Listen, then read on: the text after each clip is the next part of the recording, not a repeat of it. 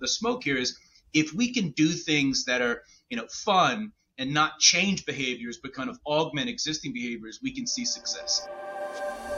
Hello and welcome to Growth Masterminds. My name, of course, is John here Today we're chatting with Beau Button. He's the CEO and CTO of Atlas Reality. Our focus today is location based gaming. That's a kind of a newly hot category. Everybody knows Pokemon Go, which is still an ongoing massive success. But Niantic, the studio behind Pokemon Go, is now also releasing NBA All World. I'm getting ads for that all over the place right now, which they say turns the real world into a basketball theme park. You can meet stars everywhere. Atlas Reality is, in some sense, doing a more modern take. They're building a metaverse on top of the real world. There's the M word. Welcome, Bo. Glad to have you on Growth Masterminds. Thanks for having me. Just one slight correction. President and CTO. Sami, my partner, is the CEO. Don't want to oh. steal anybody's thunder, but we're good. Yeah. CTO I'm going to blame you for that mistake because LinkedIn, I'm pretty sure says CEO, but you know what? I may have misread it. It's oh, early. It's all but... right. It's all right. no, pleasure to meet you, sir. Looking forward for the conversation. Awesome. That is excellent. Hey, talk about the state of location based apps. Where are we in that evolution? I mean, to be quite blunt, you know, it's it's not for everybody. Uh, you know, there's an element of physical activity that you have to subscribe to. You have to move about. Um, when Pokemon Go initially came out, I think a the IP Pokemon drove that initial audience, but it was a younger audience. Um, there was a lot of motivation to go out early on and like do things you weren't already doing. Like you know, I had friends, grown friends, who were like, I'm going to go to the park today and walk around. I'm like, are you okay? Check your blood pressure. Like something's not right. But they were very eager to go collect or go to a gym or like like a, a virtual gym in Pokemon, yep, not the real yep, gym, which I remember. all should probably be. But you know, it's it's it's not a genre that I think is going to like sweep the entire gaming industry. Obviously, it's for the folks who like geocaching, the folks who you know feel like they can incorporate a game into their already existing like real everyday tasks. I'm going to the grocery store. I'm going to get gas. I'm going to the pharmacy. And what we've kind of like, I think, seen through kind of like the, the, the smoke here is if we can do things that are, you know, fun and not change behaviors, but kind of augment existing behaviors, we can see success and we find success. And that's what we've done. But yeah, the state of it is, is it's in its infancy, even with Pokemon Go and the six or seven other large IPs. We had Harry Potter. There was another one that Nintendo came out with. It's a cute little game. I can never remember its name, but you know, it's not it's not as big as I think it's going to be. But I also don't think it's going to be massive. It's not going to like take over the gaming industry, the mobile gaming industry. Well, that makes sense. I mean, and that startling humility from somebody in a space. But yes, I mean, there, are many different types of gaming, right? And not everybody's going to go out. I do. I think I still have Pokemon Go on my phone. I would have to double check. Maybe iOS has deleted it for me because I haven't played it in forever. But yes. I do remember traveling and like being in New York and oh, what's here? And are there some Pokemon there? And you know, I didn't get super deep into it and train my Pokemon and all that stuff. But it is it is cool. The other element that you're bringing in is layering on virtual realities over actual physical reality. And that's interesting from a couple of aspects, right? I mean, that's interesting because we've seen maybe for some years now the the the thinking that we can overlay mm, multiplayer games in sort of a, a, virtual reality that is in the real world, you know, and kind of shooting and then seeing where people are shooting and, and that sort of thing. What kind of gameplay are you building into your metaverse on top of the real world? Yeah, so look, when I saw the initial like laser tag that was location based, yep. I fell in love with the idea. And I experimented with it and I very quickly realized that this will probably never come to fruition there's just too many technical obstacles and inconveniences. The user experience is terrible, but like from a technologist perspective, my brain was like, holy shit, this is amazing. This is what I need to be doing. I gotta pause you there for a second because that is an incredibly smart comment. Because all the demos look out of this world. All the demos look insane, and I want to do it, and I think it's amazing. And then I think about playing while holding this up in front of my we face. call that gorilla arm. It's not dissimilar to people who say that touchscreens are amazing. try using a touchscreen monitor for eight hours to do your day job. You will hate it. So the same concept applies with Pokemon Go as well. Is throwing a Pokeball in AR, holding your phone up after a while becomes a chore. So mm-hmm. in, in, Atlas Reality's games, we've abandoned that classical interpretation of augmented reality where you're seeing things that are superimposed, like three dimensional models in reality. And what we refer to as, as, as, AR is what you just described, which is this virtual layer that's superimposed geospatially. So we're not talking about characters running around on the map. It's it's a map that is a real map, a real map. So if you open up Google Street View or Google Maps and open up our game, you'll see the same roadways and things like that. But the buildings and structures that you'll see in our world aren't really there. So that's the augmentation that we refer to. But yeah, going back to the other technology showpieces or showcases, I love them. But every time I've gone to CES and had an opportunity to play with it, I'm like, I just don't see this as going to like. I, I, there's too many things. There's just too many things and obstacles you have to work through. And someone might succeed, but even then, the audience I feel like is very small. So I don't know how you can actually commercialize that and, and be successful with it. I think that if and when we get really good smart glasses that are super light and stick to your face while you're doing very yeah. crazy things, that might be incredible. But I, I, I, tend to agree. While this is our primary, I'm holding my phone here. While that's our primary mode of seeing augmented reality, um, it's tough to do that. Now, talk about the real world component here. Um, how did you build in the mapping, and have you mapped every square centimeter, square inch of the Earth's surface uh, in your game? Yeah, so I'm I'm a big fan as the, the the person who drives like the technology vision most people who, when they envision a technologist, they envision this guy who likes to work in a dark room, who likes inventing algorithms. I'm not that guy. I, I, exist in user space. So, admittedly, we stand on the shoulders of giants. We did not invent our own mapping tech. I looked at what was already commercially available or open source, and we're leveraging the same technology that any web based map that you use today to navigate your car or whatever is using.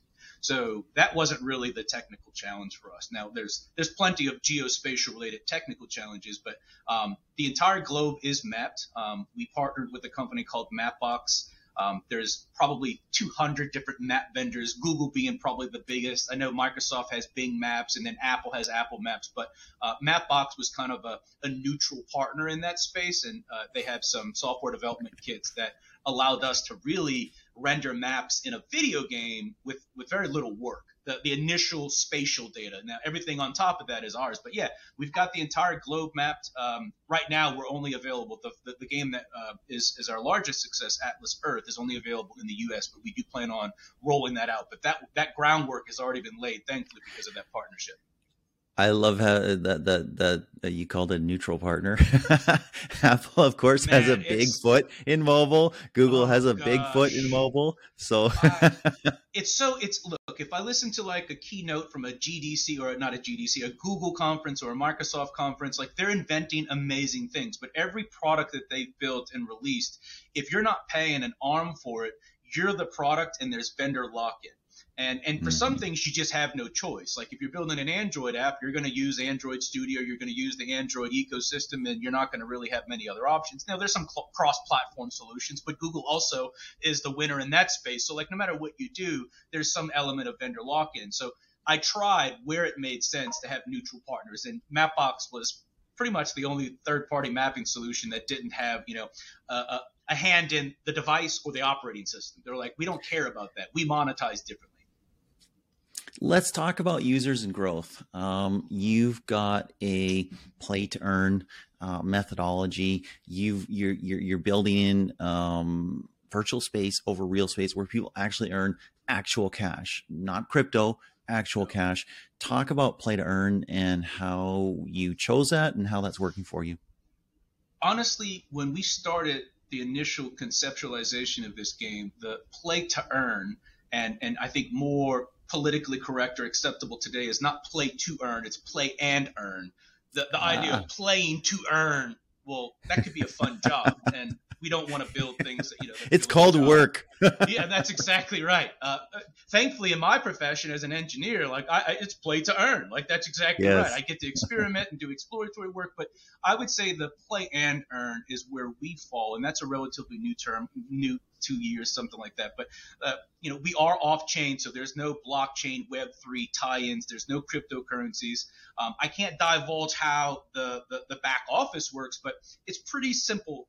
We earn money from selling virtual real estate, so that's revenue. We serve ads. They're incentivized video ads, so they're not forced upon the user. We reward them for watching an ad. So you're exchanging your time for a reward. Now, generally, we get paid in cash for that time, and then what we're able to mm-hmm. do behind the scenes is we've got an actuarial model where we actually have we, we, we pay you in virtual rent. So again, because we're not a fintech product. We're not regulated. This is not an investment platform. This is a video game. So we can't say things like return. There is no investment. There's no securities. There's no guarantees. But in essence, you're converting your time. We're generating revenue, and what we're doing in exchange for that time is paying you in virtual rent that your land accrues. And then once you get to five dollars in virtual rent, you can cash it out into your, your checking account through PayPal right now. Right now, that's mm-hmm. kind of the Achilles heel is we only partner with PayPal. We're looking at, I think we've got one lined up so you can cash out to your checking account or Venmo because that's, if you go on Facebook, that's a hot topic. I don't have PayPal. That's so old school. But yeah, that's basically what we do is you, you play the game, you buy real estate, you compete to own the most land in a city to become the mayor. Same thing for the state. You become the governor or the country, you're the president. Um, and that's probably the, from a game loop perspective, the most competition right now is they want the title, they want the, the clout, they want to be recognized because the minute you open the game, if you're in Texas, you see the governor of Texas, you see the president of the U.S., and you see the mayor of the city you're in. So your profile could be in front of Right now, we're at 1.5 million users, not in Austin, Texas, where I am, but there's enough people there where if that's your thing, if cloud is your thing, it's pretty attractive. Very, very cool. That made me think a little bit of Foursquare and Swarm, which I still use. Maybe that's super old school, but I'm kind of, you know, sometimes there's sort of quantified self type of things. I do check in and then I can see where I was over the past see, year look, and stuff like that. Foursquare was kind of the inspiration for our passport. So in the game, we have a passport book. So when you travel, you can buy the badge for the city that you're in, the state that you're in, or the, the country that you're in. Uh, what's interesting is if you're the mayor of the city or the, the, the governor of the state or the president of the country, when someone buys that badge, in essence, the revenue we generate. Now, this is virtual. Uh, the in-game currency is called Atlas Bucks. So we sell these things for Atlas Bucks. What we do is the, the person who holds that title gets a share of the proceeds from that. So that's the other motivation to become the mayor, the governor, or the president. Because if it's a hot, let's say it's New York, New York, you're going to see a lot of tourists, you're going to see a lot of bad sales. Therefore, at the end of the day, when we do a cash out, you make you can make two, three hundred Atlas bucks by just basically being the mayor. So that's passive income in the game, and then you can buy more land and so on and so forth. But yeah, it works the same way. You buy the badge, we show you the actual passport, and that's that's another competitive element because people are just again it's clout. I mean i yep. i don't relate to that. I hate that aspect of the internet quite frankly. Like i'm not the instagram guy who's sharing all of this stuff but there are a lot of people unfortunately more than likely mostly millennials that are just like they want a voice. They want to say hey i've been to 300 you know locations etc and i have the badge this is humanity. Yes, this is no, people. I, I am, you I'm have committed multiple. to not changing that, but I'm committed. my, my my partner and I are as well. Like there there needs to be more things to do in this game because right now it seems to be the core game loop is you buy land, you become a title holder, and then you can basically brag about it. The goal here is to really allow people to genuinely earn a meaningful passive income to some degree. It's a metaverse aristocracy. Wow. Oh, yeah. Talk about growth. Um, you said you're at 1.5 million users right now. How are you growing? I'd say the majority of our user acquisition channels are paid opportunities. Um, we have an in-house creative team. My partner and our CEO Sami, his background's in user acquisition. He comes from the fintech space. He worked with, uh, I think he was chief user acquisition officer at Acorns, which is a kind of a roundup I know them. investment yep. platform. Um, he was an early employee there. He was also uh, there's a company called Honey where he kind of like cut his teeth on how to like you know this whole uh, coupon clipping like strategy thing. So mm-hmm. you know the, the the core of this is he's taken what he learned in those industries and we're applying it here, but most of it is paid. We do see some organic. We're not viral yet. It's not mainstream, but most of what we're doing is going to be paid. We're on pretty much every social media network other than LinkedIn because that's not our target audience. But uh, TikTok is pretty, you know, fruitful for us. Obviously, Facebook. I can't. I don't know the percentages, but like every time we talk, like the Facebook audience network, like Facebook is big.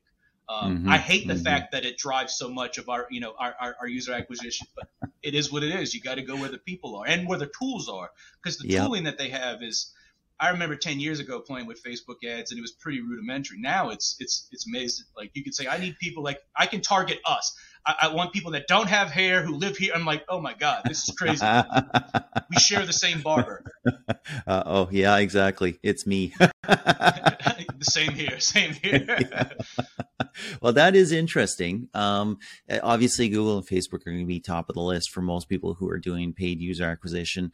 Uh, it is interesting here, TikTok, they have absolutely crushed it, not just in time spent and, and users acquired and installs, but also they've really upped their game for ad tools, backend ad tools yeah, as no. well it's it's weekly. I get an email from their advertising platform about improvements, either new API endpoints, new ways to slice their data. Um, we're I think in the last four months we started running on TikTok. For the longest, they wouldn't let us run our ads because if you don't know how our business works, this could look like a sweepstakes or it could look like yep. some type of lottery thing. So we had to actually get legal opinions from our attorneys and work with their team to actually explain how we work, so then we could get you know approval to run ads. Um, and that was a nightmare. But yeah, TikTok is again. I'm not a fan of TikTok. As a parent of three, like, my youngest is ten. She's a teen for all intents purposes. I hate it. I absolutely hate TikTok. I've probably deleted TikTok about six times and then reinstalled. I get people who share links that only work in the TikTok app, and I install it, I'll watch it, and then I uninstall it. Like I'm that disciplined because I know what will happen. I'll find myself laying in bed at midnight, and I'll probably doom scroll for six hours, and I'm like, I, I just lost that time in my life. I just I'm that kind of person. Yeah, exactly. So you got to do what you got to do talk a little bit about non-blockchain web3 i mean you've got um, a play and earn methodology. Thank you for that tip. You've also got this sort of virtual real estate and virtual ownership or actual ownership in some sense of virtual spaces. Uh, so you've got some web3 components but you're not blockchain. Talk about why. Yeah so i've been following you know blockchain since its infancy, uh, Bitcoin specifically. Before we had this programmable model that, that Ethereum brought to the table with yep. EVM. Like it was, you had BTC, that was it. It was just a, a, security. You could trade it. Okay, great. This is the future. It's a replacement for gold. But the Ethereum virtual machine kind of opened up uh, Pandora's box, like programmability, smart contracts, etc. And I was like, this is cool. Now, unfortunately, at some point, there were a lot of opportunists that took advantage of that and started leveraging NFTs for things that I think are absolutely useless. So I've always looked at the blockchain as nothing more than like an evolution of a database. We use different database technologies, document DBs, etc. Like there's so many different things or different technologies. I've never looked at it as like this is the future. It's just another tool that's available for me to use if the, the, the features it provides are features that I need to implement something. And I was inspired by not only the blockchain on how it worked, but some of the games that were built on top of the blockchain. But I wasn't convinced that it was ready for mainstream because user the, the onboarding flow for web3 getting a wallet remembering where to put your keys. Is it a you know a custodial wallet a non-custodial wallet? Is it a hardware wallet? Those are not terms that are easily digestible by average gamers. And you know our our success most of our success has been found because we've I think, perfected the first time user experience. You get in, we hook you, you start playing. You can't do that when you have to remember a 16 word mnemonic phrase. Like, I, it's a nightmare. So, you know, again, the reason we didn't go blockchain, there was a, a day where my partner and I were like on the fence, you know, flip a coin. Mm-hmm. Do we go that way or do we not?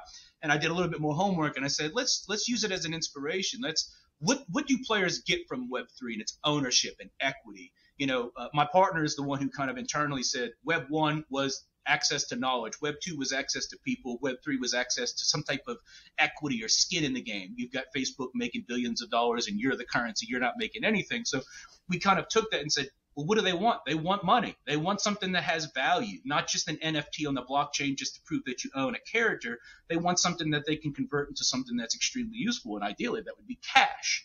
So we chose not to bring it on chain because of again the first time user experiences, but we brought all of the things that we thought that the on chain games and Web3 was uh, bringing to the, the, you know kind of the, the, internet into the game, and we didn't need blockchain. Uh, mm-hmm. Now that's mm-hmm. not to say at some point in the future we don't have a dovetail into blockchain like an off ramp where you can take your virtual rent and convert it to Ethereum or some other crypto because we do see a lot of our players who earn cash, they cash out and go to Coinbase. All right, mm-hmm. well look, we're mm-hmm. missing out on that. We could have an mm-hmm. exchange, we could have a wallet, we could let you do that in our own ecosystem and participate in that spread. So those are the kind of things that we're thinking about. But yeah, right now off chain for those reasons could it be that Web3 is more about an ethos and an idea or a set of ideas than one particular technology? Uh, that's I, an interesting so. concept. Yeah, that's yeah. that's kind of where I'm going. Well, Bo, this has been a pleasure to chat. It's cool to investigate the location based gaming space once again. And you were born in New Orleans and that just clicked. Bo, New Orleans, that makes a lot of sense. yes, sir. Thank you for taking this time. Do appreciate it.